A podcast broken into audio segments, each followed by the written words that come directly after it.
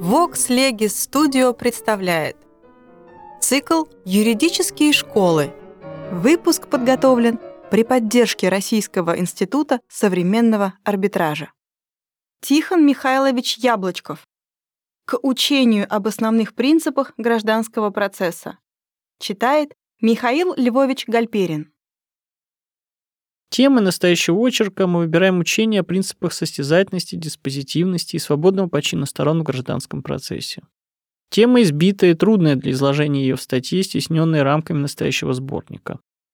И все же мы решаемся остановиться именно на ней, ибо почитаем своим долгом воспользоваться случаем, чтобы поддержать то научное направление, столь сильное на Западе и почти неизвестное у нас, которому предстоит, надеемся, все будущее не только в области теоретической мысли, но и в практике положительных законодательств. В двух словах содержание нашей концепции гражданского процесса – то, что процесс отношения есть целевое, отношение по преимуществу, Гражданский процесс, направленный на разрешение правовых конфликтов, не покоится ни на каких самостоятельных, извне взятых постулатах. Он покоится на ряде правил целесообразности, имеющих один критерий их правильности – их приспособленность к возможному достижению цели процесса, установлению материальной правды, под коей мы понимаем соответствие решения закону и действительным обстоятельствам дела, послужившим поводом к спору между сторонами. Глава первая. Формулировка и теоретическая разработка учения о состязательности гражданского процесса уже справили свой столетний юбилей. В 1804 году немецкий процессуалист Гёнер формулировал это понятие как такой строй процесса, при котором стороны состязаются перед судьей как самостоятельные субъекты процесса. Судья не ведет с ними как средствами познания правды следствия. Этот принцип состязательности Гёнер разлагал на целый ряд положений. Нет суда без ИСА, Никто не может быть принужден действовать против своей воли. Суд не возбуждает дело по собственной инициативе. Суд не должен выходить за рамки требований сторон.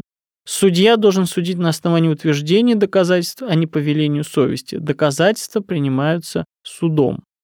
Под девизом материала являются принадлежностью сторон в научной и практической юриспруденции общего права. Принцип пассивности судьи и исключительной активности сторон укоренился как постулат процесса. Оправдание такой структуры процесса не искали глубже, как в природе частных прав, составляющих предмет спора.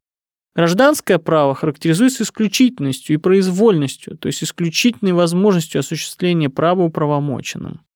Из этой свободной распоряжаемости гражданских прав следует, что там, где речь идет об отчуждаемых правах, государственная защита дается лишь тогда, если она истребуется и лишь в той мере и теми средствами, которой сторона того желает.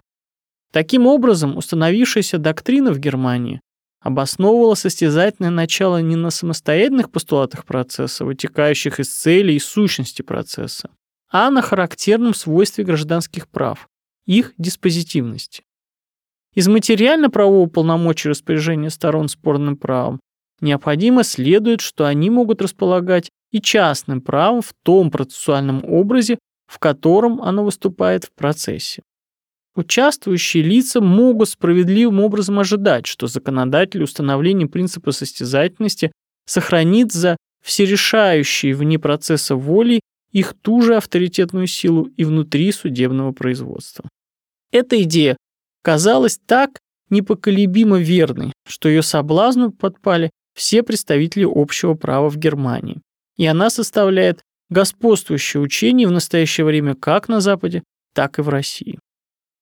Согласно этому господствующему учению, господство сторон над процессуальным материалом состоит во власти их количественно суживать меру источников и способов познания судьей исследуемого права. Выражениями этого господства являются первое право сторон представить суду на разрешение недействительно бывшие события, а те на бытие которых согласятся они в процессе. Сюда входит право изъять из настоящего положения дела любое количество правово важных событий и потребовать от судьи дать решение на оставшийся круг событий, то есть распоряжение фактами.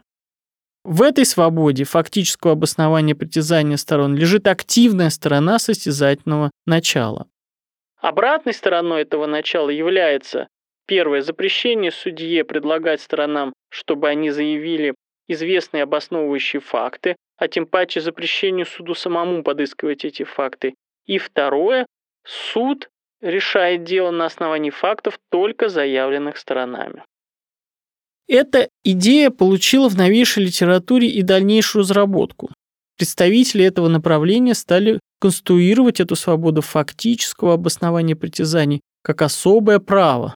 Стороны, утверждая или оспаривая в процессе факт, осуществляют их особое субъективное процессуальное право устанавливать спорную основу судебного решения. Каковому праву соответствует обязанность суда положить в основу решения установленные сторонами факты независимо от своего убеждения.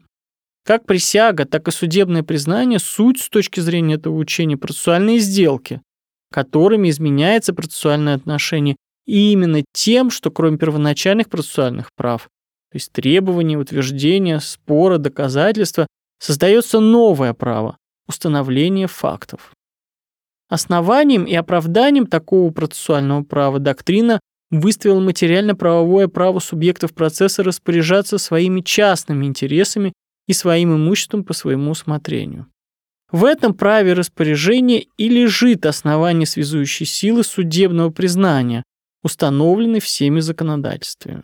И обратной стороной этой материально-правовой основы принципа состязательности является процессуальное положение судьи при наличности признания. Через такое признание более или менее суживается область спорного между сторонами, насчет которого ожидается от судьи решения. А так как судья призван лишь к тому, чтобы разрешать спор сторон, то через каждое судебное признание задача судьи по ее объему определяется и ограничивается более точно. Несмотря на внутреннюю несогласованность такого построения, процессуальная точка зрения устранения спора гораздо шире материально-правовой точки зрения права распоряжения. Предмет спора может не подлежать свободному распоряжению сторон, например, права состояния, вопрос об выкупе родового имения и прочее, но признание может прекратить в целом или в части деятельности суда, разрешающего спор. Эта концепция судебного признания должна почитаться со времен Савиньи господствующим учением как на Западе, так и в России. Вторым истечением из указанной выше концепции принципа состязательности является свободное отношение сторон к правилам доказывания. Так как в силу состязательного строя процесса действия сторон содержит лишь то, что выгодно стороне, и государство ждет от противника контроля над правдивостью этих действий, то всякое заявление, всякое утверждение, всякое предложение доказательства ставит противную сторону в процессуальное положение, при котором она должна высказаться по этому вопросу.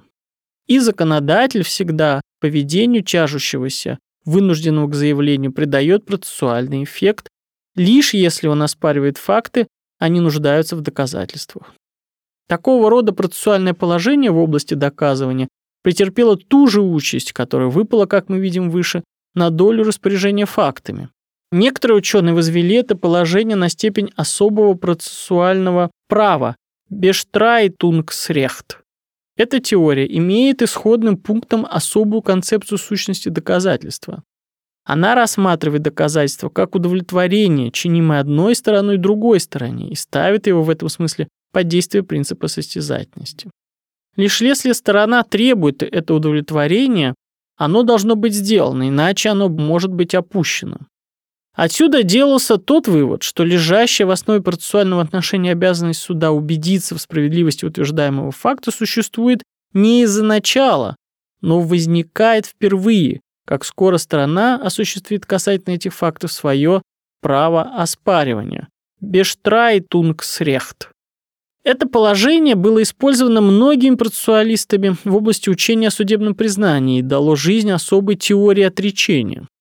Представители этой теории подчеркивают в признании не момент распоряжения спорным правом, а отречение от процессуального права требовать от противника представления доказательств. Если признание ставит судейскому исследованию пределы, то к этому оно приводит тем, что освобождает противника от онус пробанди, Третьим истечением из традиционного учения о принципе состязательности, само по себе вытекающим из первых двух вышеуказанных выводов, то есть право распоряжения фактами, право распоряжения доказательствами, является творческая сила воли сторон в процессе в деле создания между ними желаемых ими материально-правовых отношений. Их действия в процессе почитаются процессуальными действиями. Это суть материальной сделки с процессуальным эффектом.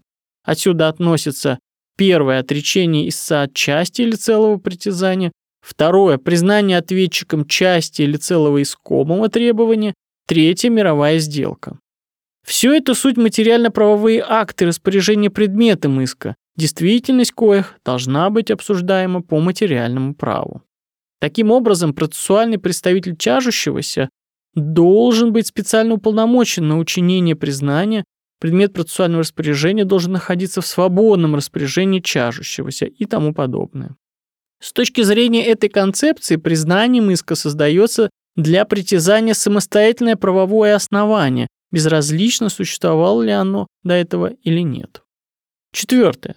Так как стороны могут распоряжаться своими частными правами, то отсюда вытекает, наконец, что им должно быть предоставлено и право распоряжения не только самой материи, но и ходом разбирательства, в котором осуществляются их частные права. Задача сторон. Первое – возбудить процесс, и второе – сохранить его в поступательном движении. Таково содержание принципа свободного почина сторон. То явление, что решение покоится не на основании фактов и событий в истинности, коих суд убежден, а на основании того спорного материала, который ему поднесен сторонами, привело многих юристов к тому выводу, что изыскание материальной истины, то есть истины, соответствующей обстоятельствам дела, недостижимо, фактически и несовместимо, нежелательно с сущностью состязательного процесса. Исследование бытия фактов переносится с точки зрения этого учения Первым делом на стороны и лишь в случае спора между ними на суд. И даже наиболее убежденные представители нового направления, которые выдвигают обязанность сторон к правдивости и выводят ее за неимением позитивного обоснования из общей цели процесса, признают, что принцип состязательности вносит известное ограничение принципу правдивости. Таким образом, одни юристы подчеркивают фактическое бессилие законодателей суда достигнуть материальной правды и за судебным решением признают лишь выражение формальной правды. Другие юристы идут дальше и утверждают, что ставить судебную защиту прав безусловно и абсолютно в зависимости от убеждения суда в правдивости всех фактических правово важных утверждений, значило бы переносить идеальную задачу уголовной юстиции в область гражданской юстиции, где ей нет почвы. Искание объективной истины противно интересу тяжущихся существу гражданского права. Задача суда – поверка выводов, делаемых тяжущимися из нормы фактических обстоятельств, как пишет Васьковский. Это понимание принципа состязательности находит себе поддержку в учении, что в гражданском процессе государство не имеет непосредственного интереса в конкретном исследовании и решении ни лично, ни даже в качестве представителя государственной власти. Отсюда делается вывод, что обязанность сторон говорить правду есть не правовая, а лишь этическая обязанность. В законах не содержится запрещение лжи, и такого нельзя вывести из сущности и цели гражданского процесса. Такого рода воззрение на сущность состязательности родило в специальной монографической литературе о судебном признании такой взгляд на задачи и цели гражданского процесса. Задача суда не разрешить спор в смысле применения закона к тому составу действительно бывших фактов, который родил тяжбу, а как можно скорее положить конец спору, подавить, потушить ссору. И сказавшиеся непогрешимые аксиомы предпосылки в гражданском процессе суд должен оказывать лишь содействие устранению коллизий между сторонами, которые, преследуя свои эгоистические стремления, сами должны заботиться о проведении полезного им фактического материала, был сделан вывод. Поскольку между самими участниками господствует о спорном праве и касательно правильности фактических данных за и против спорного права, мир и согласие, Руи und Frieden. Совсем не заинтересованный в исходе процесса государства может сохранить полный покой и уклониться от всякого исследования истины. Правовой порядок Rechtsordnung есть порядок мира Friedensordnung, а задача суда – восстановление Rechtsfriedens. Поэтому государство противоречило бы своей задаче, оно нарушило бы правовой мир, если вмешивалась бы в частные дела, где царит мир и согласие. Отсюда и непосредственный вывод. Задача суда – достигнуть согласных утверждений сторон. И раз таковы сделаны, положите их в основу своего решения, независимо от убеждения суда в их правдивости. Глава вторая. Представители той традиционной доктрины, которая нами представлена в предшествующей главе, сущность состязательного начала в смысле пассивности судьи, понимали как постулат гражданского процесса, вытекающий из природы частных прав, защищаемых на суде. Стороны имеют монопольное право представлять процессуальный материал суду, и этому праву соответствует обязанность судьи воздержаться от активного вмешательства в ход процесса. Эта школа, таким образом, ставит принципы состязательности, диспозитивности и свободного почина сторон неразрывную связь с началом распоряжаемости частных прав, каковые объединяет в одном общем принципе состязательности в широком смысле слова. Родоначальником и виновником смешения, вернее, объединения этих понятий обычно выставляют Гёнера, который расширил понятие открытого им «ферханделунгс» максима, включив сюда и положение, вытекающее из других процессуальных принципов. Эта ошибка издавна чувствовалась уже старыми юристами, как Ветцель, Эндеманом и Бёркмайер. Но и эти юристы, хотя и противопоставляли с внешней стороны принцип состязательности, то есть положение, влияющее на положение судьи, принципу диспозитивности, то есть положение, указывающее на зависимость преследования права от частного произвола сторон. Но эти различия не идет у них далее внешней стороны. Все они объявляют принцип состязательности обратной стороной принципа диспозитивности и, наконец, окончательно стирают внутренние различия этих принципов тем, что из господства сторон над спорным правом, то есть притязанием, выводят господство сторон над спорным отношением, то есть составом фактов. Мы не останавливались бы поэтому дольше над этим этапом развития учения о состязательности гражданского процесса, если бы некоторые юристы с крупным научным именем не присваивали бы себе приоритет и не ставили бы себе в заслугу строго разграничения по внутренним признакам понятий, до них смешиваемых состязательности, диспозитивности свободного почина сторон. Так австрийский ученый Рабин фон Канштейн, упрекая Ветцеля и Эндемана в невыдержанности сознаваемого ими развлечения указанных понятий, указывает на свою заслугу устранить эту погрешность. Этот ученый дает такую схему. Право распоряжения сторон выражается в трех направлениях. Первое. Сторона предоставлена возбуждение и сохранение внешнего хода процесса. Второе. Судья должен уважать право распоряжения сторонами их правовыми притязаниями. Третье – стороны суть хозяева фактического и доказательного материала. В основе принципа диспозитивности лежит «Диверцихтбаркайт der Privatrechte», но тот, кто может распоряжаться притязанием, тот может распоряжаться и средствами для осуществления оного. А этим последним являются не только требования и контртребования, но и обосновывающие факты и доказательства. Отсюда вывод. Принцип состязательности есть полномочия сторон касательно спорного предмета и всего процесса в целом. Поэтому требования, обнимаемые принципом состязательности, касательно положения судьи, суть следствие принципа диспозитивности. На основании принципа состязательности стороны являются хозяевами фактической стороны дела и доказательств. А посему в силу принципа состязательности судья не может отнять у сторон право свободно распоряжаться составом фактов. Нетрудно заметить, что научная заслуга, виндицируемая себе Конштейном, невелика. Гёнер три принципа объединял под общим термином «ферханделунгс максиме». Конштейн объединяет их под иным термином «диспозиционсрехт». Принцип диспозитивности, как распоряжаемость притязаний, ведет к принципу состязательности, распоряжаемости фактом и обоснованию исковых требований. Автор принцип состязательности обосновывал и оправдывал диспозитивностью. А уже диспозитивность у него вытекает из принципа состязательности. В конце концов, одно есть следствие другого.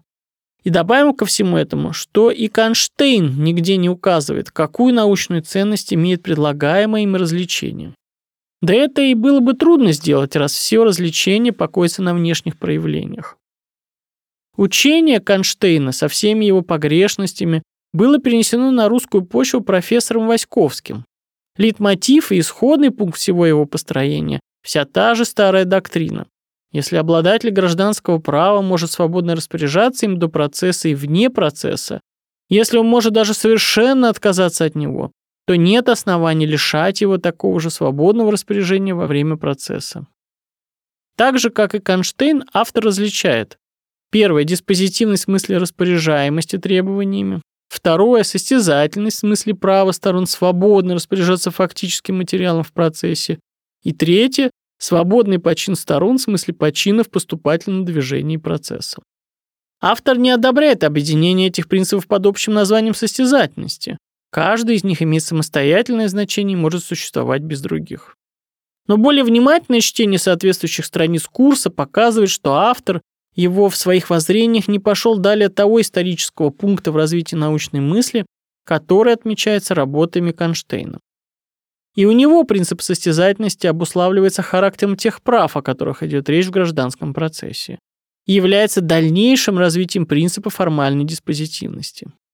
Из принципа диспозитивности делается вывод о монопольном праве сторон собирать фактический материал, что сводится, заметим здесь словами Клейна, к праву сторон на постановление судами неправильных решений, то есть решений, не соответствующих фактическим обстоятельствам каждого разбираемого дела.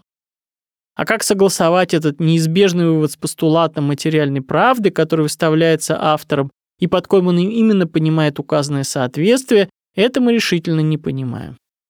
На часто высказанное в литературе соображение, что процесс должен служить реальным потребностям жизни, суд должен охранять действительно существующие правоотношения, автор отвечает. Конечно, процесс должен служить реальным, а не призрачным потребностям жизни.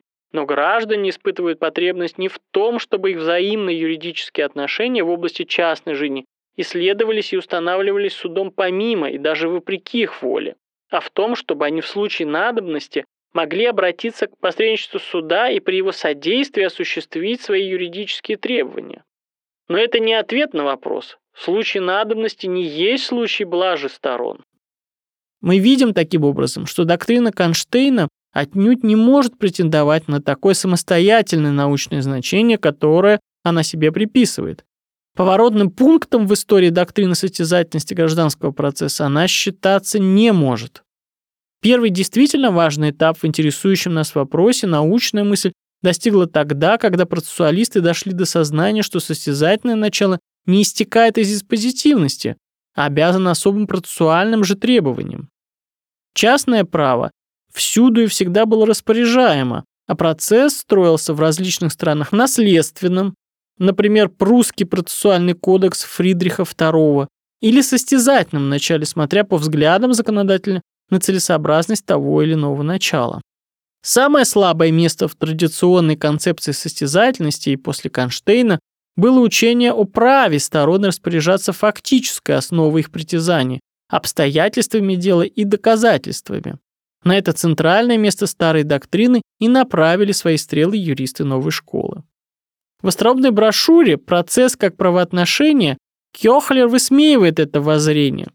Стороны могут распоряжаться их притязаниями, но отнюдь не следует, что они имеют право вместо действительно существующего состава фактов подставлять любую ими выдуманную категорию фактов и объявлять ее существующей. Процесс приноравлен к действительности, а не к фиктивным отношениям. Нет диспозитивности в отношении фактов. Факты либо верны, либо нет. Никакая сила на Земле не может изменить прошлое и заложить факты в те времена, в которых их не было. Юриспруденция существует не для того, чтобы угождать прихотям сторон. Она существует для того, чтобы реагировать на реальные потребности жизни.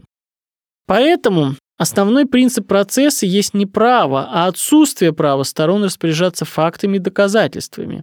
И если этот основной принцип в отдельных случаях нарушается, это покоится на том, что к услугам судьи не стоят все источники познания. Положение общего субъективного права утверждать или оспаривать в процессе любые факты не существует. Было подвергнуто глубочайшему анализу и юридическому обоснованию в трудах Кляйна, где автор убедительно доказывает, что диспозитивность частного права не то же, что и независимость института процесса. Та же мысль развивается и подкрепляется солидными аргументами доктора Трюттера и еще более обширным исследованием доктора Полока. Последний юрист доказывает, что стороны не имеют никакого права господствовать над составом фактов, фиксировать их. Существует для них лишь принуждение представить суду этот состав фактов согласно истине. Таким образом, различие концепции Полока от господствующего мнения, то, что он на месте права утверждения выдвигает бремя утверждения, здесь приглашение сторонам. Если они желают такого-то постановления суда, им надлежит представить такой-то фактический материал. Принцип состязательности таким образом должен быть понимаем не как право, как принуждение сторон к представлению оправдывающего их притязания материала. Принцип диспозитивности этот и другие юристы понимают в смысле полномочия сторон распоряжаться их притязаниями. Но институт судебного признания оказался подводным камнем, о котором разбилась доктрина только что представленных юристов. Все представители указанного направления должны были считаться с теми нормами положительных законодательств, в коих судебному признанию придается безусловная связывающая сила, обязательная для суда, независимо от правдивости признанных фактов. Логика требовала сделать тот вывод, что раз каждая из сторон не имеет права устанавливать любые вымышленные факты, то и обе стороны также не могут иметь этого права. Но по каким же соображениям исключать деятельность судьи при фиксации фактов, согласных заявлениям сторон, то есть судебное признание? На этот вопрос юристы указанного направления, исходя из различных исходных пунктов своих рассуждений, пользуясь иной терминологией, приходят в сущности к одному выводу, который сводится к следующему. Сторона, которая не действует так, где и как она должна действовать, должна приписать себе самой неблагоприятные последствия своего поведения. Ее интерес должен ее побуждать действовать и действовать добросовестно. Последствия признания подчинены тому же принципу ответственности сторон перед самими собою. Jus caventibus scriptum est.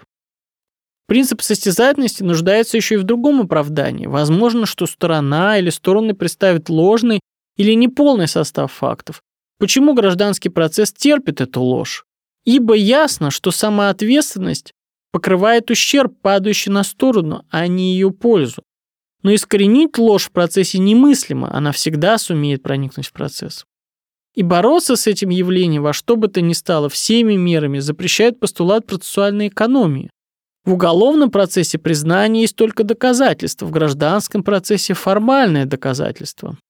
В гражданском процессе государство бережливее и экономнее. Судье раз навсегда запрещается исследовать истинность судебного признания, ибо не стоит допускать такое исследование ради тех немногочисленных случаев, когда оно имело бы цену. Правило «судебное признание истинно». Таким образом, только что изложенная нами доктрина знаменует собой поворотный пункт в истории развития учения о состязательности процесса. Понимая в общем и целом принцип диспозитивности так же, как и старая школа, она в учении о состязательности отнимает у старой школы основу всего традиционного построения гражданского процесса, право сторон на произвольное установление фактической стороны дела. Но заметим теперь же, это завоевание научной мысли не было последним словом науки. Как только дело дошло до положительного установления нового основания принципа состязательности, новая школа не имела мужества сделать все логические выводы из своих критических рассуждений. На место диспозитивности она поставила иные постулаты – самоответственность и процессуальную экономию. Если старая школа говорила, процесс необходимо построить на принципы состязательности, вмешательство же суда допустимо в той мере, в какой оно не противоречит принципу диспозитивности, то новая школа говорит, процесс необходимо построить на принципе состязательности. Вмешательство же суда допустимо в той мере, в какой оно не противоречит постулатам самоответственности сторон и процессуальной экономии. Глава 3. Наше убеждение таково, что господствующее учение о диспозитивности и состязательности процесса покоится или на неверном понимании цели гражданского процесса, глава 1, или на неприменении верной концепции гражданского процесса к интересующему нас вопросу, глава 2. Постараемся выяснить, что есть ценного в новейших учениях о сущности и задаче гражданского процесса и как это ценное должно быть использовано в деле установления основных начал гражданского процесса. Часть первая. Совершенно недопустимому перенесению в публично-правовую область гражданского процесса цивилистических представлений, понятий и терминов надо приписать учет о незаинтересованности государства в конкретном исследовании решений, ни лично, ни даже в качестве представителя государственной власти. Конечно, обществу все равно, А или Б собственник предмета X. Государственная власть непосредственного интереса в осуществлении данного конкретного гражданского права не имеет. Но было бы логической ошибкой заключать, что государство заинтересовано только в ненарушении установленных правил процессуального поединка и не имеет высокого публично-правового интереса в правильном разрешении споров. Предоставляя свои услуги в деле восстановления нарушенного права, Государство устраняет тем самым другие пути, например, самоуправство, к восстановлению нарушенных прав, которые повредили бы правовому порядку. Но если бы государство организовало процесс так, что несуществующие права получали бы свои установления путем процесса, государство всегда рисковало бы, что та или иная тяжущаяся сторона, сама вызвавшая в данный момент своим поведением конкретное решение, после будет сетовать на государственную власть и обвинять ее в постановлении неправильного решения. И это сетование тем более будет справедливо, что процессуальные последствия деятельности сторон отнюдь не базируются на воле сторон.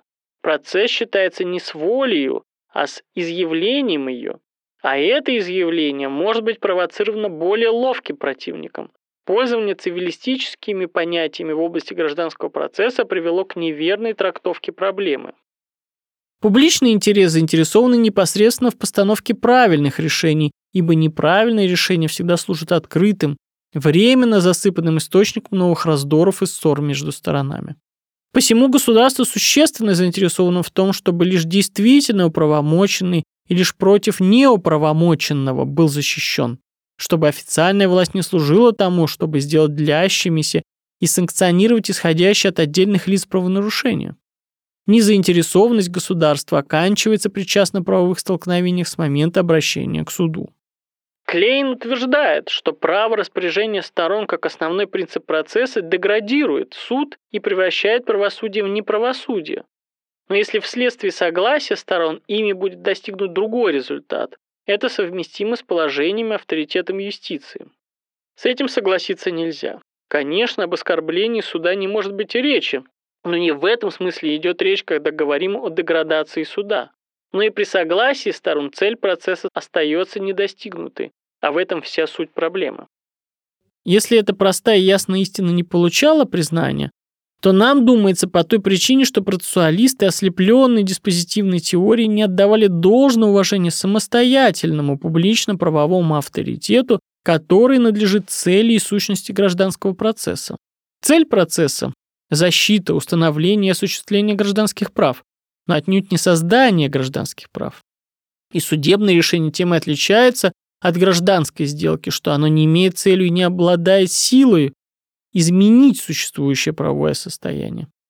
По справедливому выражению профессора Попова, суд не есть нотариальная контора, где заключались бы полюбовные сделки с контрагентом. Не такова и задача правосудия.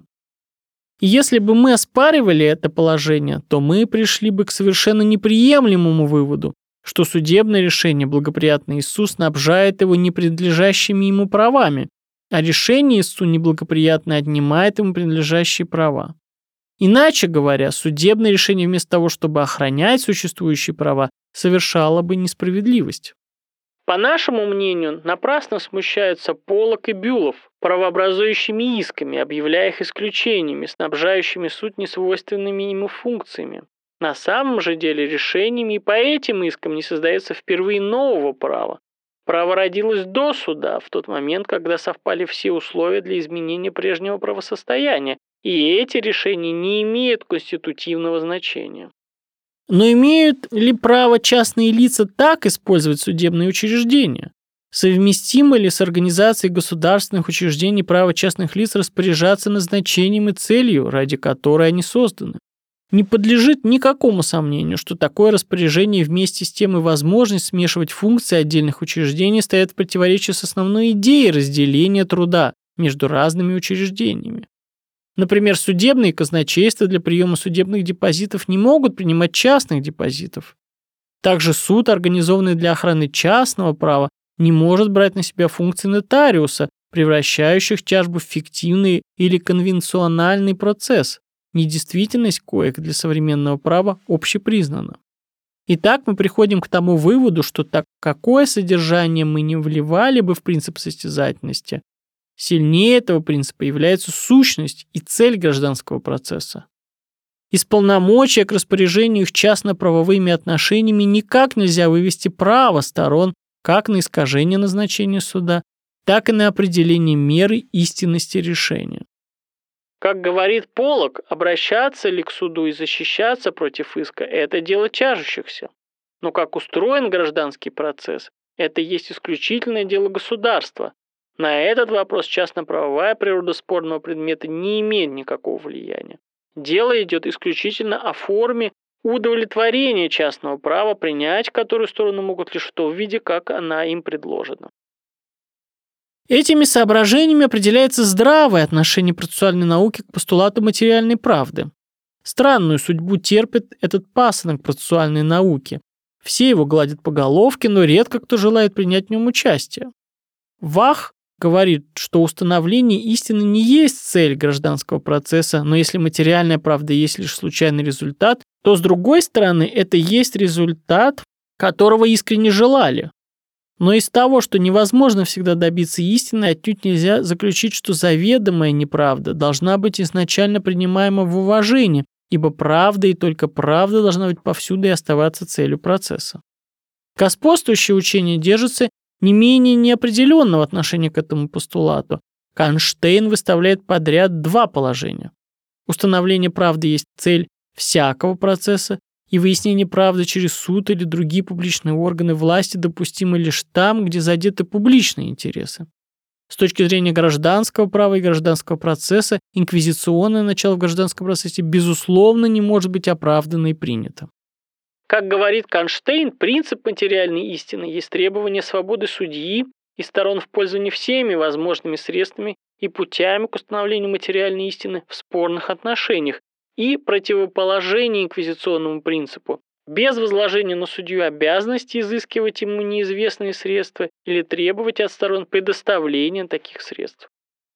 В другом сочинении Конштейн высказывается более обстоятельно. Гражданский процесс имеет целью решения, соответствующее реальным фактам. Большая ошибка думать, что гражданский процесс удовлетворяется формальной правдой, но постулат материальной правды применяется не во всей области тяжебного производства.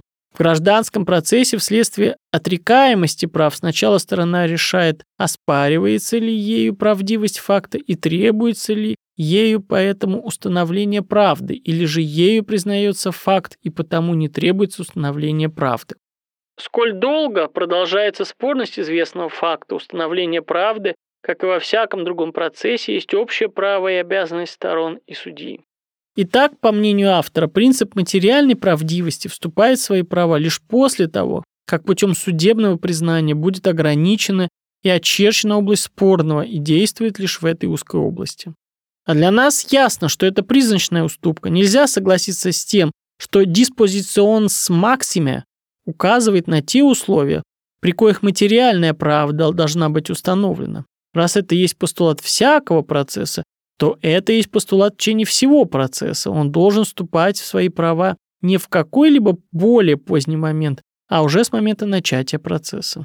Непостижимо в учении Конштейна и взаимное отношение постулата материальной правды и принципа состязательности. Конштейн предупреждает от смешения этих понятий, ибо при следственном начале судье надлежит как обязанность не только установления материальной правды, но изыскание доказательных средств, служащих к этому. Согласно же принципу материальной правды, установление правды надлежит как общая обязанность и общее право судей и сторонам, а указание на доказательства предоставлено исключительно сторонам. Непонятно, почему общая обязанность исключает обязанность судьи. Средством достижения материальной правды должно быть признано именно «форшеннах бевисмиттель». Но и этой аргументации мы не находим у профессора Васьковского, его постулат материальной правды ни из чего не вытекает и стоит одиноко, и забытым среди прочих рассуждений о выгодах и невыгодах того или иного принципа процесса. Как логически можно примирить, что цель процесса есть материальная правда, а средства для достижения этой цели не находятся в руках судьи?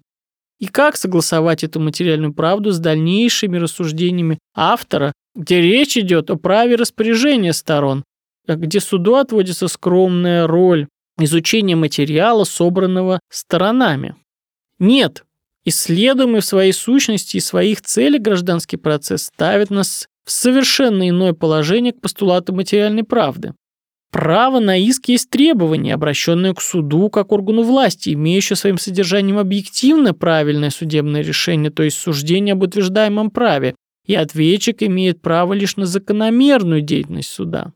Но раз это так, то ясно, что стороны должны поставить суд в положение, при котором он мог бы постановить решение, соответствующее действительному правовому составу фактов, то есть объективно правильное решение. А это последнее возможно только тогда, когда факты, подлежащие обсуждению суда, будут истинными, а не вымышленными. Наш вывод не может быть лучше выражен как словами Унгера. Стороны являются хозяевами своих требований, но не хозяевами процесса. Раз стороны требуют от судьи разрешения их правового спора, они должны терпеть то, что судья исследует все дело. С точки зрения защищаемого нами правовоззрения и деятельность судьи получает совершенно определенное содержание. Мы видели выше, что многие ученые, Бюлов, Хартсфельд и другие, определяют Rechtsordnung как Friedensordnung. Там, где господствует Ruhe und Frieden, там нет вмешательства суда. Quieta non movere. Судья не должен вмешиваться, чтобы не раздувать спора. Это построение мы считаем неправильным. Теория Бюлова о мире и согласии ни на чем не основана. Она выплыла Deus ex machina из трафаретных рассуждений автора о сущности частных прав и принципа состязательности. Ни одно законодательство не ограничивает функции суда, охраны мира – это дело полиции. Суд восстанавливает нарушенные права – это его первая и ближайшая задача. Решение следует не для того, чтобы использовать первый удобный момент, чтобы окончить процессуальные отношения, а постановляется для того, чтобы осуществить процессуальную цель авторитетное применение права к действительному составу фактов. Процессуальное отношение умирает как целевое отношение. Задача суда не окончить как можно скорее спор, а разрешить спор. Если суд в силу велений закона и склоняет стороны к миру, то это не есть то, что характеризует содержание судебной деятельности.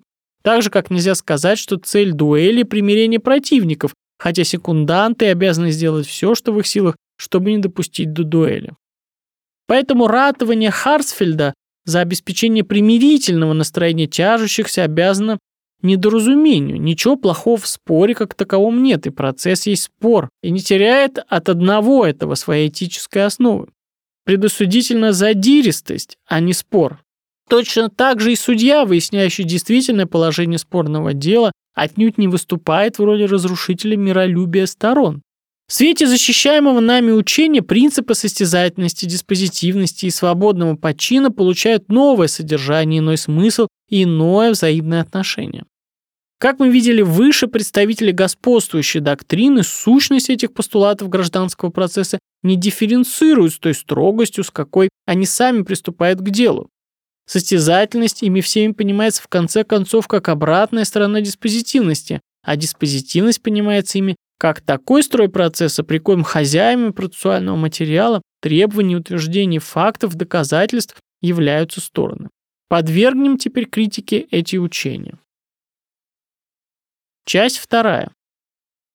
Первое.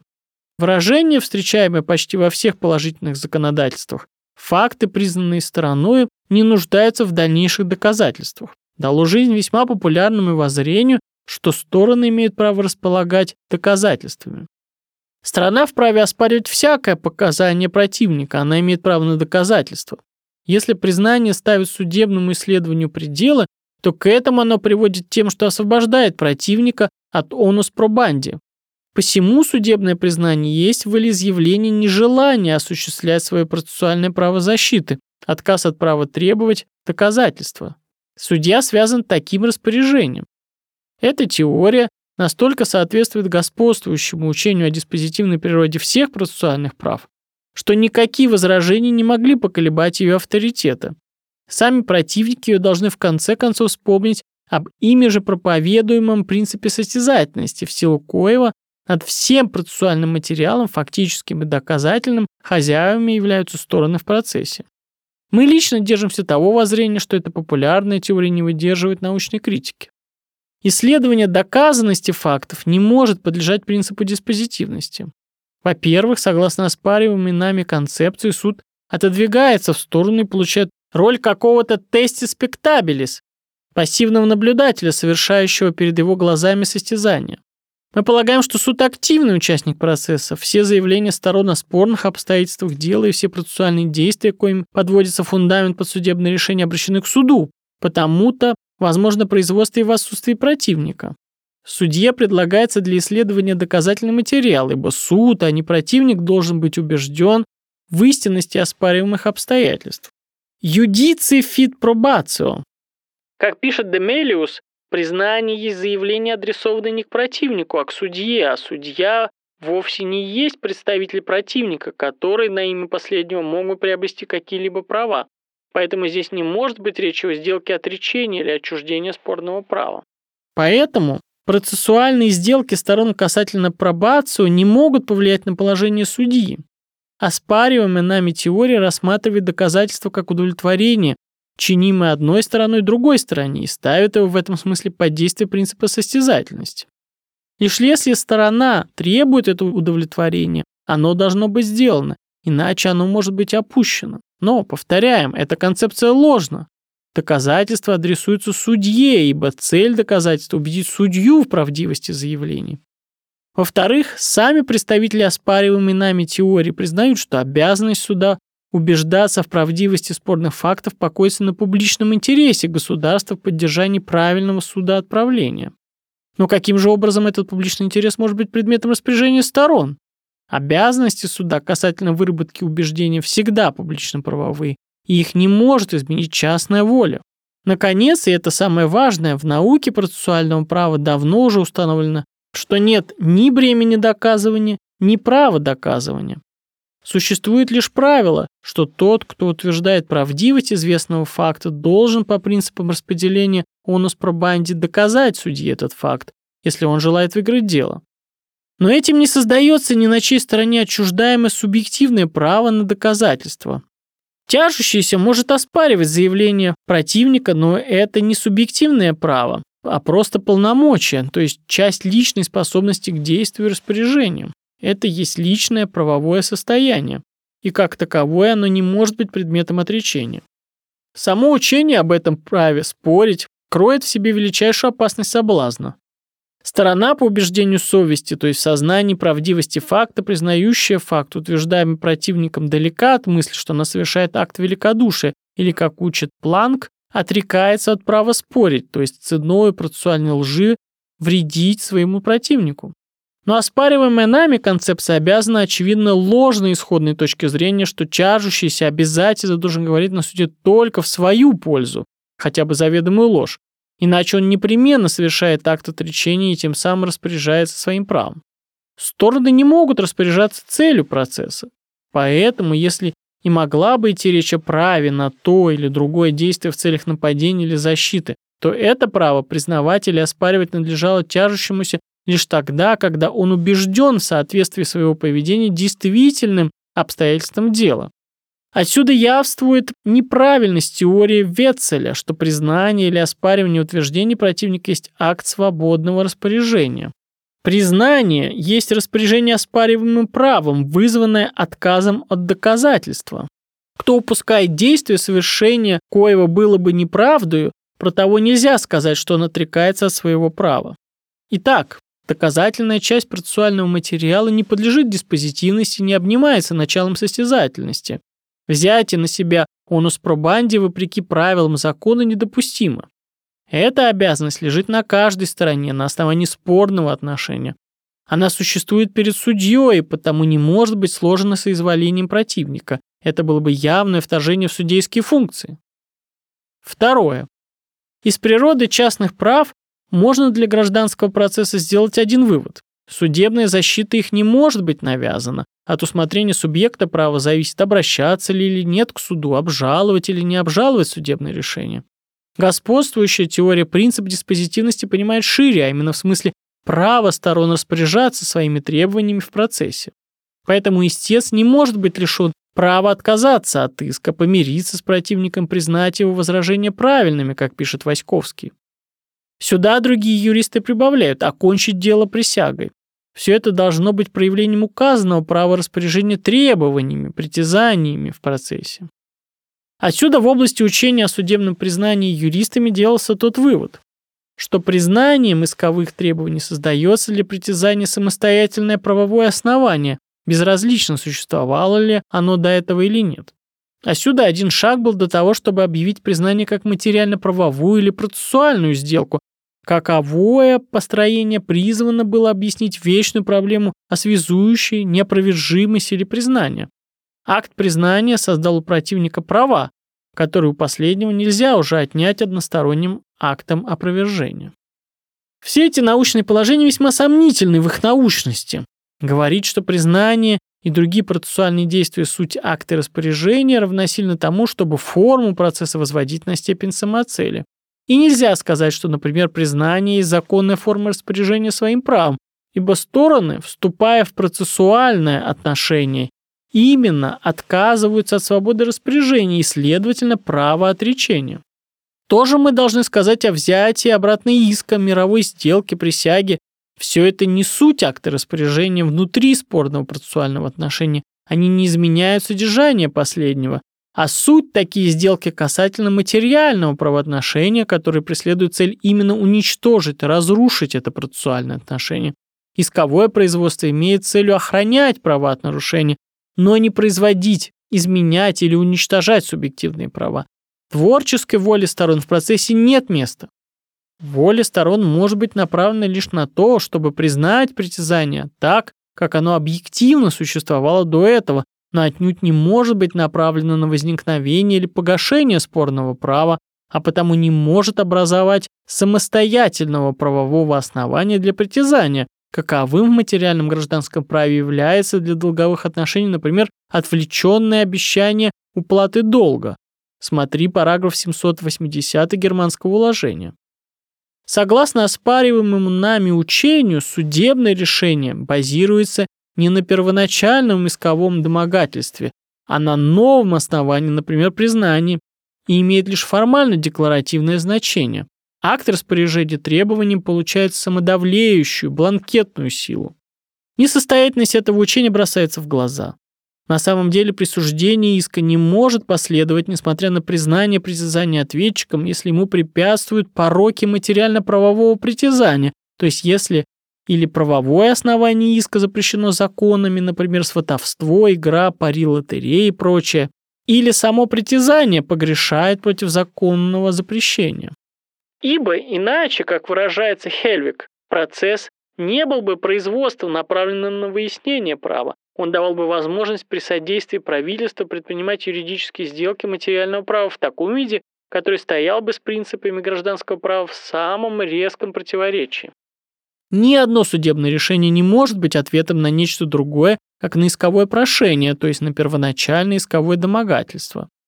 Поэтому и судебное решение направлено не на декларацию признания иска, а на разрешение покрывающегося признанием искового домогательства. Теперь посмотрим, каким выводом, по нашему мнению, явно несостоятельным, приводит оспариваемая нами диспозитивная теория. Возьмем для нашей критики русскую судебную практику, Сенат твердо держится убеждением, что судебное признание черпает свою силу в том, что всякое частное лицо может свободно распоряжаться своими имущественными правами. Из этого оправдания неопровержимой силы признания Сенат в духе оспариваемого нами учения сделал положительный вывод. Признание есть самостоятельное основание ответственности.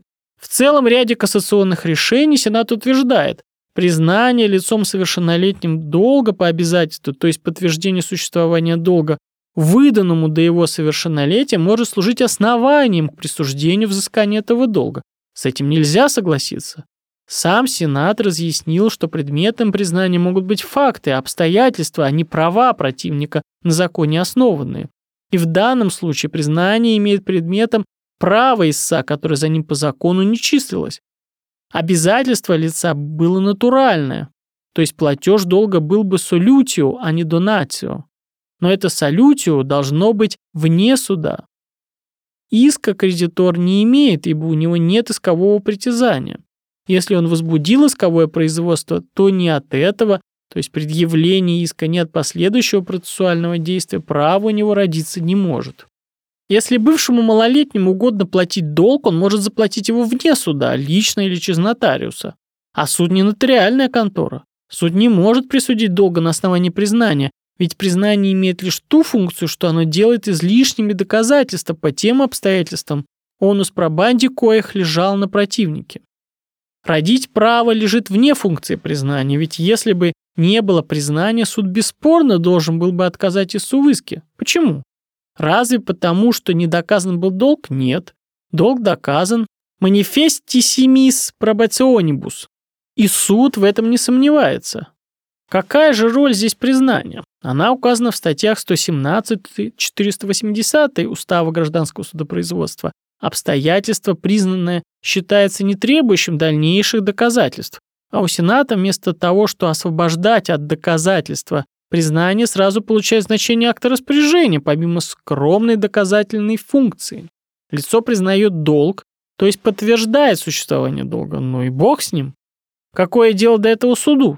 Признание не может отменить действие статьи 222 тома 10 части 1, в силу коей несовершеннолетний не подвергается по обязательству своему никакому взысканию и по вступлении его в совершеннолетний возраст. Вступив в совершеннолетний возраст, он может только подтвердить наличность своего бывшего и оставшегося неискового долга, но и только сделать его исковым он не может. Оспариваемая нами доктрина ведет и к дальнейшим совершенно неприемлемым выводам. Акт распоряжения должен быть подчинен общим правилам о силе договоров. Объектом его может быть лишь вещь или право отчуждаемое, субъектом его может быть лишь лицо, имеющее соответствующую дееспособность, процессуальный представитель поверенный опекун должен иметь специальное полномочия на него.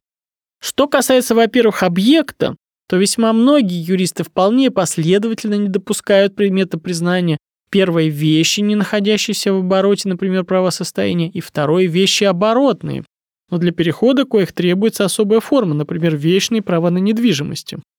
Нельзя признать правильность такого ограничения действия процессуального института судебного признания, но нельзя отрицать логичность такого вывода.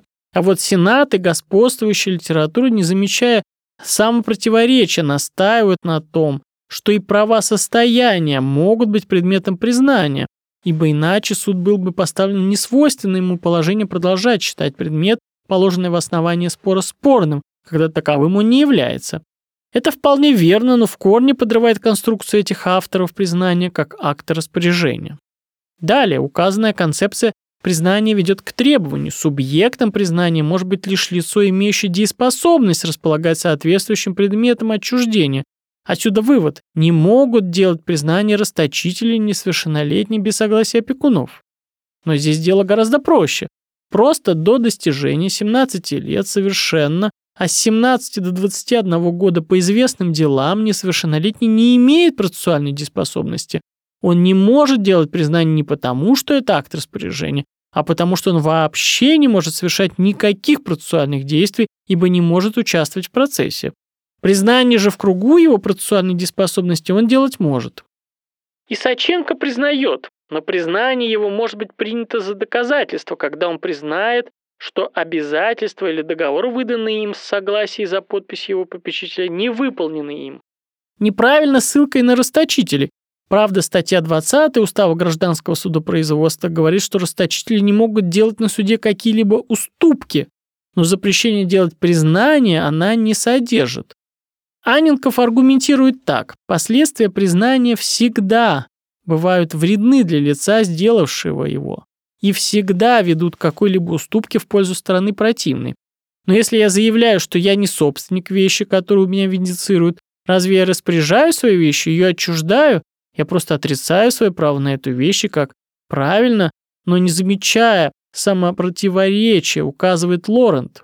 Невозможно отчуждать вещь тот момент, когда я признаю, что не имею никакого права на эту вещь. Итак, не может быть речи об отречении или отчуждении, если признание правильно. Но с другой стороны, нет решительно никаких оснований утверждать, что причина правового эффекта при истинном признании была бы иной, чем при признании ложным. Суд не знает, правду ли или ложь, говорит признающийся, а связанным он признанием во всяком случае, ибо сила признания формальна и покоится на одном нами искомом основании. Наконец, оспариваемая нами концепция признания ведет к отрицанию права поверенных и законных представителей на суде делать признание, раз на это нет у них специального полномочия. Раз признание есть акт распоряжения, то опекун не сварей факультас диспоненди, и поверенные, не имеющие специального полномочия, не могут его учинять. Qui non potest donare non potest confiteri. В самом деле, обыкновенной доверенностью на ведение дела поверенный уполномачивается только на совершение от имени доверителя всех процессуальных действий, но не акта расторжения. Этот вывод вполне логичен, но он несостоятелен во всех отношениях, показывает лишь ложность исходной точки зрения.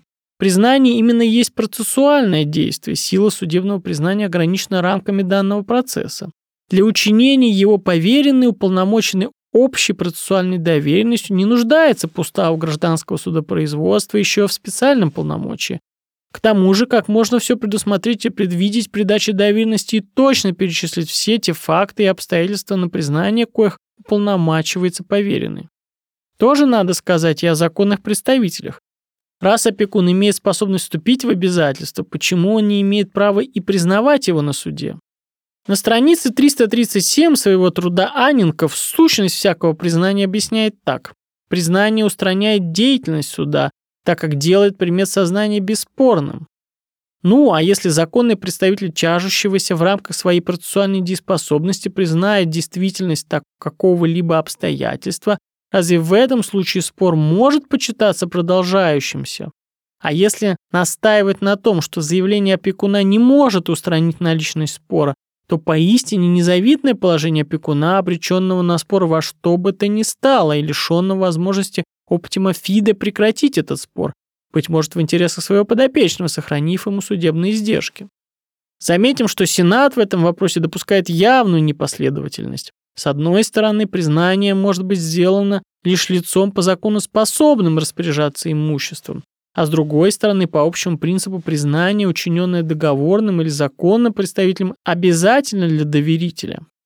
Итак, и с теоретической, и с практической точек зрения концепция признания как акта распоряжения своим исковым требованиям должна быть отброшена. Конечно, заявление стороны может быть и актом распоряжения и обсуждаться по всей строгости принципов состязательности гражданского процесса, но это только на стороне истца, при формулировании им его исковых требований. Если истец в иске об истребовании отчетности заявит, что за три года он получил процент с ответчика, его заявление будет беспрекословно принято судом к сведению, хотя бы оно оспаривалось ответчиком. Но имеем ли мы здесь признание? Мы не должны забывать принципы статьи 706 Устава гражданского судопроизводства. Суд не имеет права ни постановлять решения о таких предметах, о коих не предъявлено требование, ни присуждать более того, что требовалось тяжущимися. Здесь нет места учению о доказательствах, ибо нет самого требования. Третье.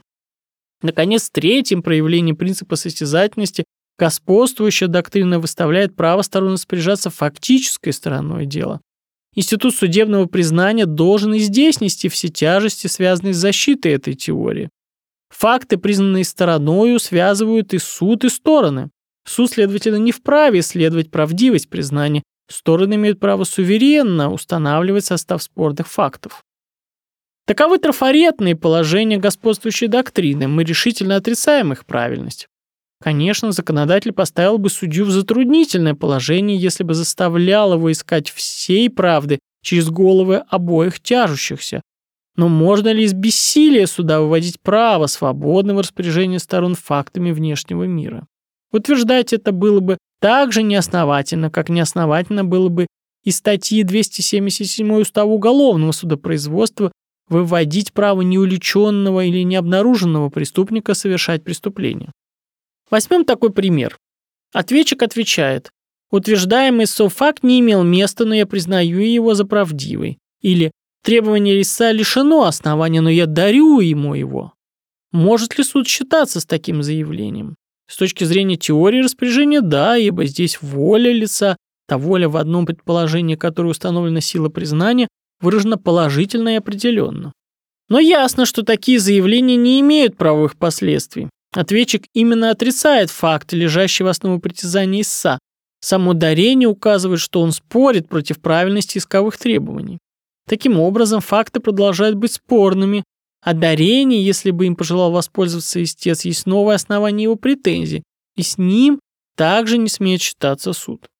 Он не может давать своего соизволения на такого рода пакта сторон, ибо иначе он нарушил бы веренные ему государством функции.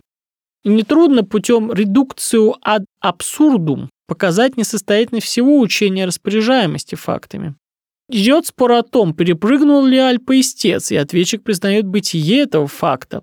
Параграф 291 германского уложения гражданского судопроизводства и параграфа 269 австрийского уложения гражданского судопроизводства говорят, что наторные факты не нуждаются в доказательствах, то есть приписывают им равную силу с признанием. Но как быть, если судебное признание вступит в конфликт с наторностью? Чему мы должны придать решающее значение? Одни юристы перевес дают признанию, ибо признание невозможных фактов всегда будет волеизъявление. Этот вывод вполне логичен. Ведь право сторон на фиксацию фактов с точки зрения этой теории покоится вовсе не на идее неизвестности фактов, а на природе защищаемых ими частных прав. Эта фиксация происходит независимо от их правдивости и неправдивости. Даже более того, чем явнее лживость признания, тем сильнее выступает на первый план элемент воли признающегося связать себя этим заявлением. Другие юристы, их большинство, преимущественную силу придают наторности. Это, как увидим сейчас, верно, но не разрушает ли это в самом основании теории распоряжения? А с точки зрения учения, Натория non egent prolationе должно быть отброшено учение, что спорный материал есть то, что представляют стороны, ибо стороны не утверждали наторных фактов, и все же они обязательны для суда и ограничивают свободу распоряжения сторон.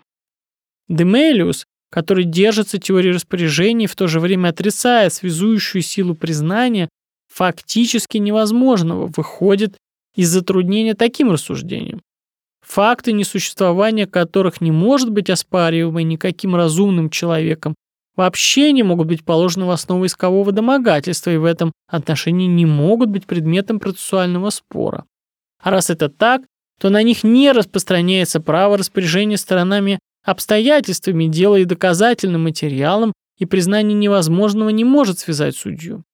Если мы не желаем процесс сделать комедией и ставить его к услугам тех целей, которые лучше могут быть достигнуты иным путем, то недействительность признания абсолютно невозможного является вполне обоснованной. Таким образом, Демелиус поле, на котором стороны могут упражнять их право распоряжения, суживает новым самостоятельным принципом. Известные вещи вообще изъяты из процессуального состязания. С этим рассуждением согласиться нельзя. Никто из ученых, Бюлов, Хельвик и другие, не упоминает о фактической возможности спора, как процессуальном предположении или даже процессуальном предположении иска. Если фактическая невозможность спора совместима с наличностью права важного интереса, чего, например, нет в иске из выигранного пари перепрыгнуть через Альпы, мы не можем отрицать даже возникновение процессуального состязания. Далее. Мы не можем понять, почему процесс становится комедией, когда в основе иска лежат фактически невозможные вещи, и перестает быть комедией, когда ясно, что стороны пришли в суд не для разрешения спора, а для иных целей. Ведь в том и другом случае мы ставим его к услугам тех целей, которые лучше могут быть достигнуты иным путем. Шнайдер примыкает к господствующему в литературе воззрению, что надо проводить различия между «Виленсерклерунг» и «Виссенсерклерунг», Первое есть неопровержимое волеизъявление, последнее опровержимое, свидетельское показание по убеждению совести. Признание невозможных фактов всегда волеизъявление, соответственно этому он ставит выяснение воли сторон как самостоятельную и вполне правомерную цель суда. Судейская деятельность направлена на выяснение и исследование не только того, что было в действительности, но и того, что стороны желали в их заявлениях. Но и законодательство, и наука задачи суда выставляют только определение фактических отношений и вовсе не воли сторон. И к чему приводит иная концепция признания. Чем явно недостовернее было заявление, тем сильнее, по мнению ученых, выдвигается момент воли в лице заявляющего.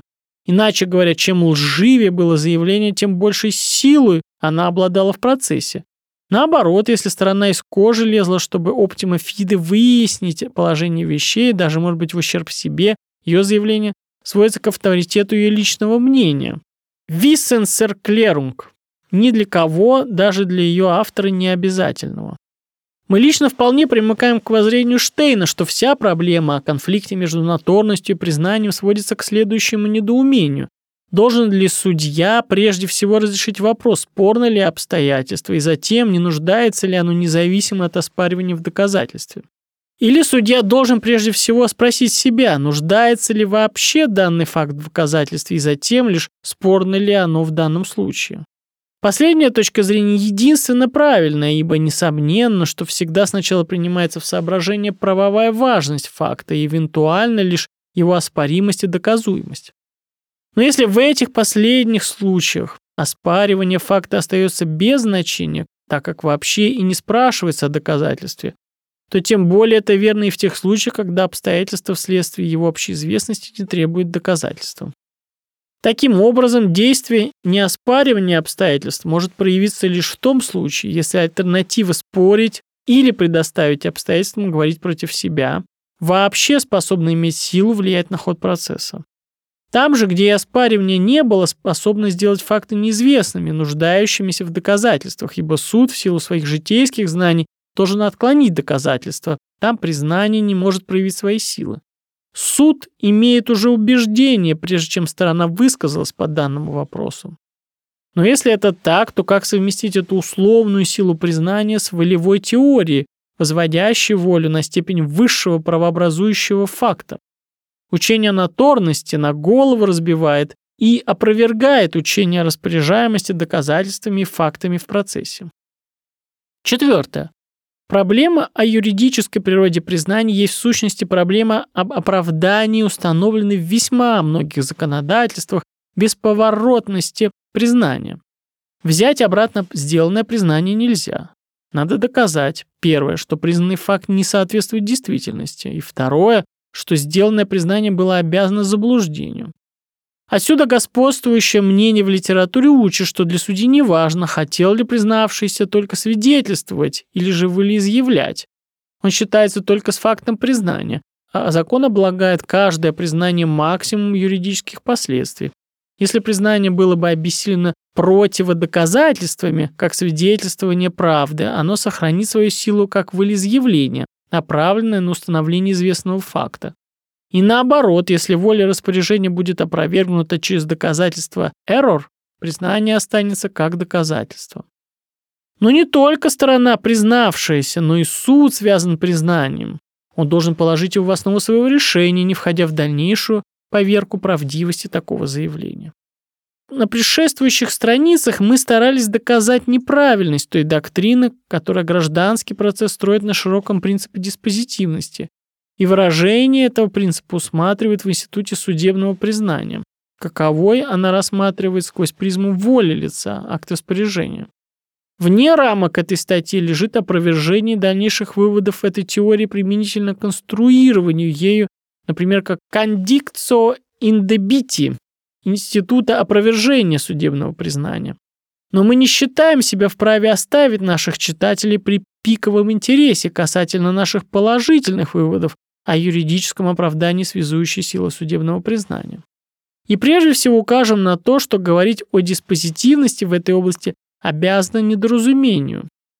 Юз диспозитивум устанавливается законодателем применительно к типическим намерениям данного заинтересованного лица, устанавливаемым путем наблюдения. Но можно ли утверждать, что эффект признания бесповоротное исключение дальнейших доказательств, есть типическое намерение признавшегося. Можно ли утверждать, что признающийся на суде по большей части желает наотрез отказаться от исследования правды, даже и на случай, если признанный факт на самом деле не истинен? Такого рода предположение, не говоря уже о неуместности анимус контрахенди в процессе, решительно ни на чем не основано. Ясно, что мы имеем здесь не диспозитивное право, а юс когенс, не может служить подкреплением волевой теории, рассматривающей признание как волеизъявление и требования закона наличности ошибки для допустимости опровержения признания. Дело в том, что ошибка как условие опровержения юридической сделки имеет совсем другое содержание, чем ошибка в признании. Розенберг доказал, что в учении о признании речь идет не о воле, а об ошибочном знании. Признавшийся должен доказать, что он ошибочно пришел к принятию истины. Это заблуждение есть эррор в мотивах, что в материальном праве не обосновывает право опровержения акта. С другой стороны, известная германскому гражданскому уложению ошибка в содержании заявления не имеет значения для опровержения признания.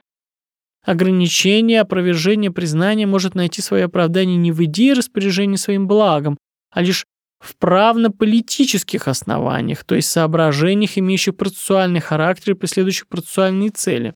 Именно в области гражданского процесса все заявления должны делаться серьезно и обдуманно, иначе само судоговорение обратилось бы в болтовню, и судоговорение покоилось бы на шатких основаниях. Это была бы серьезная угроза для Бона Фидес. Сделанными широкими признаниями была бы усыплена бдительность противника, который ввиду признания мог уничтожить и последние следы имевшихся у него доказательств своих кредиторских полномочий, а затем эти признания были бы взяты обратно инфроудом этого доверчивого противника. Да, наконец, в таком действии может лежать шикана с целью проволочки процесса. Вот почему внесудебное признание не может иметь силы судебного. Требования осторожности и серьезности мы не можем выставить к частным лицам в качестве общего правила вне процесса. Снабжение судебного признания связующей силы с нашей точки зрения вовсе не есть наказание, огульно наложенное законодателем на всех правых и неправых в поисках за виновным, а есть выражение известного нам во многих процессуальных институтах, например, смешение исков, соучастие, изменение оснований иска, заочное производство и прочие принципы доброй веры, устраняющего все, что может нарушать правомерные интересы противника или вызвать судопроизводственные затруднения. То, что в некоторых случаях предоставляется дискреционно или в пределах нормы регулировать самому суду в уважении к обстоятельствам каждого отдельного дела, то в других случаях, как в институте признания, закон сам фиксирует все последствия нарушения известного запрета. Мы имеем здесь то дисциплинирование спора Еринга, без коего процесс превратился бы в одну сплошную шикану. Как далеко идет законодатель в выборе средств для установления истины и в деле борьбы с шиканой есть исключительно вопрос целесообразности, а не вопрос, разрешаемый из природы гражданского процесса.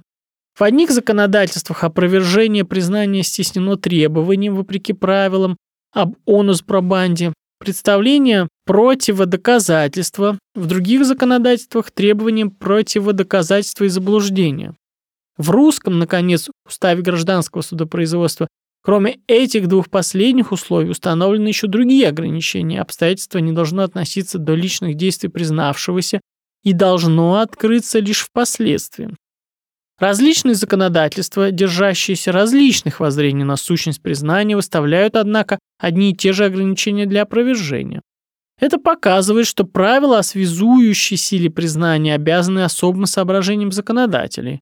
Противоречил бы Бона Фидес в процессе, если признание можно было просто взять обратно простым заявлением «Прошу суд считать мое признание несуществующим».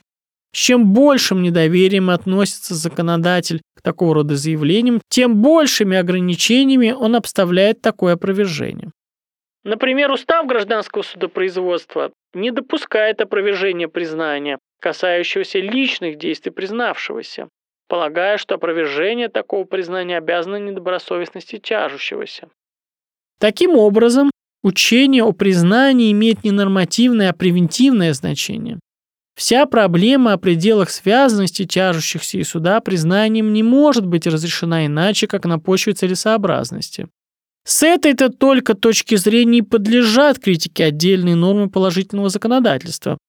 А сдвинутая в эту плоскость проблема делегеференда должна быть разрешена путем отсылки судьи к оценке всех обстоятельств конкретного дела. Фиксирование законодателем условия опровержения признания может вести к несправедливости в каждом отдельном случае. Этими соображениями вполне определяется наше отношение к упомянутым выше началам самоответственности и процессуальной экономии. Доктор Полок устанавливает правило. Судебное признание истина, исключение, не оправдывающее в отдельном случае этого правила, покрывается в большей части принципом самоответственности в меньшей степени процессуальной экономии. Такая концепция судебного признания, покоящаяся на трех моментах истина, самоответственность, процессуальная экономия, по мнению автора, совместима с целью процесса. С этим согласиться нельзя. Пола говорит, что обычно признание правильно, а потому оно имеет обязательную формальную силу. Но ведь и публичные акты обычно подлинные, но это не мешает тому, что их можно оспаривать заинтересованной стороне, и сила их свободно оценивается судом. А почти все законодательства не дают касательно опровержения, а тем паче силы признания какого-либо простора судебному усмотрению. Самоответственность также не имеет всеобъемлющего авторитета в гражданском процессе. Если тяжущийся представит свидетеля, который говорит не в его пользу, то ведь суд вправе критически отнестись к его показанию и здесь. Таким образом, нет места самоответственности стороны. Нельзя к тому же упускать из виду, что ложь настолько несовместима с целью процесса, что во имя каких бы то ни было принципов мы не допустим ложь в процесс. Цель процесса в данном конкретном деле все же останется объективно недостигнутой. Даже согласные заявления сторон не в состоянии покрыть лжи, ибо правда есть абсолютное и объективное понятие, а не явление, коим по своему произволу могли бы распоряжаться стороны. Очевидно, что процессуальная экономия есть не что иное, как правило, обязанное соображением удобства, коим руководствуется законодатель при нормировке отдельных стадий и этапов процесса. Это не есть постулат процесса, направленный на обеспечение правильности решения дела. Точно так же и самоответственность не может претендовать на самодавлеющее значение. Острие этого принципа всегда может обернуться против суда, как органа власти, ибо сторона, проигравшая правый процесс, не утешится принципом самоответственности, а обвинит суд. Навряд ли в интересах государства организовывать судопроизводство так, чтобы суд дискредитировался на глазах населения. Это есть ложа, на котором отдыхает совесть судьи, не добившегося материальной правды в процессе. Если кто виноват в этом, то не я судья, а нерадивый тяжущийся. Наше понимание принципа самоответственности имеет большое практическое значение до легалата. Рождается вопрос, связывает ли судью признание, учиненное после того, как судья составил себе убеждение о спорных фактах и наперекор этому убеждению. Труттер говорит, можно было бы утверждать, что правоустановления нет по поводу фактов, о которых суд составил уже себе убеждение в результате состязания или доказательств, но такого ограничения нет в законе. Закон говорит, что признанные факты не нуждаются в доказательствах, то есть ясно говорит, что суд не обязан поверять истинность таких фактов, которые признаны, а потому суд не смеет считаться с полученным таким образом убеждением. С этим рассуждением согласиться нельзя. Оно не согласуется с правильно понятым принципом процессуальной экономии. Раз на основании состязания или поверки доказательств суд составил себе убеждение, Признанию не должно быть места, ибо не для того же производилась эта работа, чтобы ее результаты были выкинуты за борт. Признание есть суррогат правды, допущенный как терпимое неизбежное зло в процессе. Оно должно стушеваться перед истинной судом установленной. Автор говорит, суть не должен убеждаться, но закон о признании есть правило, прежде всего регулирующее онос пробанди между сторонами, а вовсе не объем убеждений судьи. Признание не есть доказательство, юдице фит пробацио, а есть одно из правил, регулирующих онус пробанди между сторонами. В большинстве законодательств признание помещено не в отделе о средствах доказательства, а в общих учениях о доказательствах, так в австрийском, германском и венгерском уставах гражданского судопроизводства. Убеждение судьи, к тому же, не может быть объектом договорного соглашения сторон. Вот почему мы полагаем, что и при действии статей нашего устава гражданского судопроизводства признание не свяжет судью, если оно противоречит прочим обстоятельствам дела, твердо установленным судоговорением, экспертизой и прочим. Глава 4. Уже из предшествующего изложения достаточно выясняется наш взгляд на сущность состязательного начала в гражданском процессе.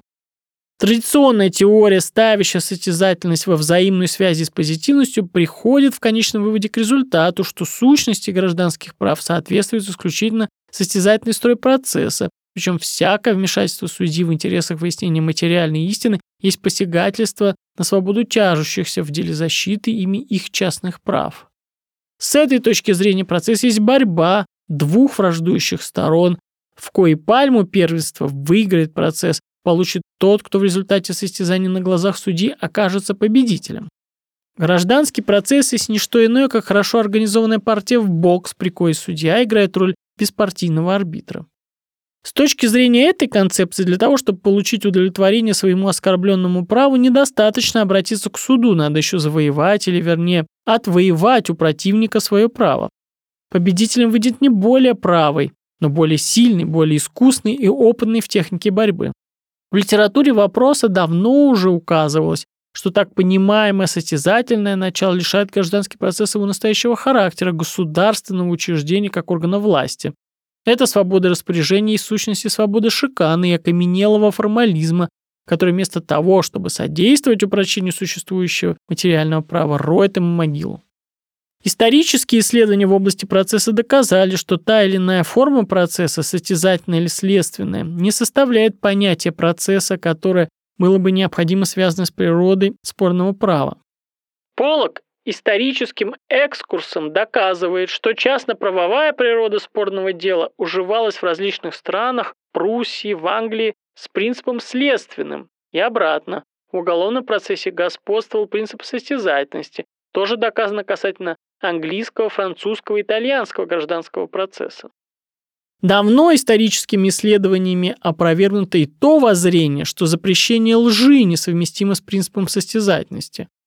И римская, и каноническая, и другие процессуальные системы построены были на состязательном принципе и в то же время знали запрещение лжи.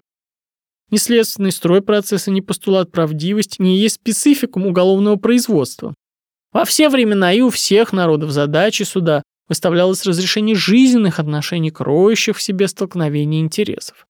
Процесс был всегда призван обслуживать реальные, а не призрачные потребности жизни. Если в истории права мы видим смену и взаимное сочетание то того, то другого начала, состязательности, следственности, то это не потому, что иначе понималась задача суда восстанавливать нарушенное право, а потому что с точки зрения целесообразности, то есть лучшего достижения процессуальной цели, законодатель находил нужным более или менее суживать или расширять деятельность суда. Отсюда не вытекает, что задача суда и понятие процесса изменились бы и свелись бы к простой поверке представленных доказательств. Это всегда было средством, а не целью процессуальной деятельности. Состязание не имеет самостоятельного значения, оно не преследует иной цели, как выяснить суде спорные обстоятельства дела и дать ему соответствующий материал, необходимый ему для решения. Состязание, таким образом, есть в сущности побочное явление, необходимое для информации суда. Правильно замечает Харсфельд, что если бы судья знал дела так же хорошо, как и стороны, он мог бы постановить решение без дальнейших обрядностей. А с этой точки зрения, раз мы отвергаем связь диспозитивности с состязательностью и роль состязания сводим к средству для надлежащей информации суда в целях постановки им правильного решения, а лишь на такое решение имеют право стороны, какие принципиальные возражения мыслимы против неограниченного вмешательства судьи в ход процесса? Поднятые ссоры, свободное состязание тяжущихся столб пыли, навряд ли способен наставить судью. Нет. Верно говорит доктор Неюкамп, что процесс с состязанием сторон стоит очень близко к давно устаревшему институту самопомощи. И действительно, к этой древней системе контролируемой самопомощи стоит близко процесс, в коем потерпевший, требующий от государства защиты, должен прежде всего право свое отвоевать у своего противника. Следственный принцип не только не противоречит сущности гражданского процесса, наоборот, принимая в соображение цель процесса, не рождать, а восстанавливать права, он единственный адекватный сущности гражданского процесса. Однако все современные законодательства построены на том принципе, что состязательный материал собирается сторонами, а не судом. А суд дает решение, формальную истину. Опровергает ли это наблюдение нашу концепцию гражданского процесса? Нисколько. Указанные положения не вытекают из материальной диспозитивности гражданских прав, а суть явления, обязаны процессуальными соображениями правовой политики. Как сами они не выводятся из распоряжаемости гражданских прав, так, с другой стороны, они не могут обосновать право сторон распоряжаться процессом по своему произволу. Дело в том, что в пределах власти суда в собирании доказательств и фактического материала законодатель сталкивается с одним непреодолимым затруднением. Суд бессилен собрать сам фактический материал, нужный для решения дела. Мало того, законодатель, преследуя известные цели цивильной политики, не решается даже предоставить в этой работе первую роль суду. Инициативу собирания процессуального материала он предоставляет самим тяжущимся. В самом деле, если бы не частные лица, заинтересованные в исходе процесса, а сам суд экс-официо собирал доказательства, то у частных лиц не было бы побуждения к тому, чтобы напрягать все свои силы к энергичной защите своих прав. Они положились бы на труд суда, а этот, как мы указали, не дал бы богатых результатов. В конце концов, сами стороны были бы в проигрыше. Таким образом, проведение в положительных законодательствах начал состязательности есть лишь результат бессилия суда выяснить самому всю правду. Состязательность не только не есть постулат процесса, но сама, как производное явление, допустима в процессе лишь постольку, поскольку она совместима с нахождением правды. В этом отношении мы вполне присоединяемся к мнению Кёхлера. Принцип состязательности – это не фундаментальное правило, а лишь целесообразность, которая заканчивается там, где принцип публичности предлагает большую гарантию достижения цели процесса. Некоторыми старыми юристами эта идея осознавалась, но не формулировалась правильно. Хейденфед выражался так. Стороны имеют обязанность сами блюсти их правое дело, именно так законно, полно и честно, как только возможно. Вот эта обязанность, вытекающая из природы спорного процессуального отношения и связывающая взаимные стороны друг к другу и к суде, была названа правом сторон, которому противополагали обязанность судьи воздержаться от ведения процесса в пользу самодеятельности сторон. Принцип состязательности покоится на обязанностях сторон, вытекающих из процессуального отношения, а не на праве распоряжения. Мы лично полагаем, что нельзя сказать, что принцип состязательности пассивности судьи, чего нет в записях, того нет в мире, покоится на обязанности сторон. Эти два положения вполне самостоятельны, и принцип следственный может уживаться с обязанностью сторон блюсти свое правое дело, то есть содействовать суду восстановлению материальной правды, то есть в постановлении решения, согласного с истинными фактами. Центр тяжести лежит не в том, чтобы стороны сами, а не суд, должны охранять свои правомерные интересы, а в том, что они обязаны в мере пассивности судьи быть активными. Но с основной идеей этого юриста мы вполне согласны. Принцип самодеятельности сторон покоится не в праве сторон, а на тяготеющем на них онус.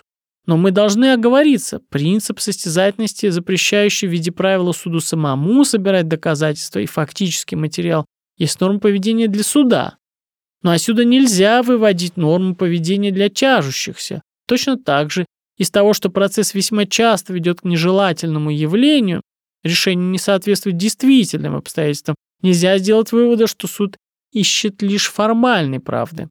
Из того, что суд бессилен сам собрать весь фактический материал и волей-неволей принужден иногда класть в основу решения факта, не соответствующей действительности, вовсе не вытекает, что весь процесс должен быть построен и приноравлен к такому типу неправого процесса.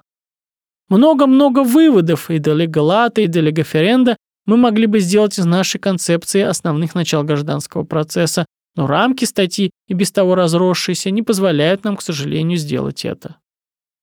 Тихон Михайлович Яблочков.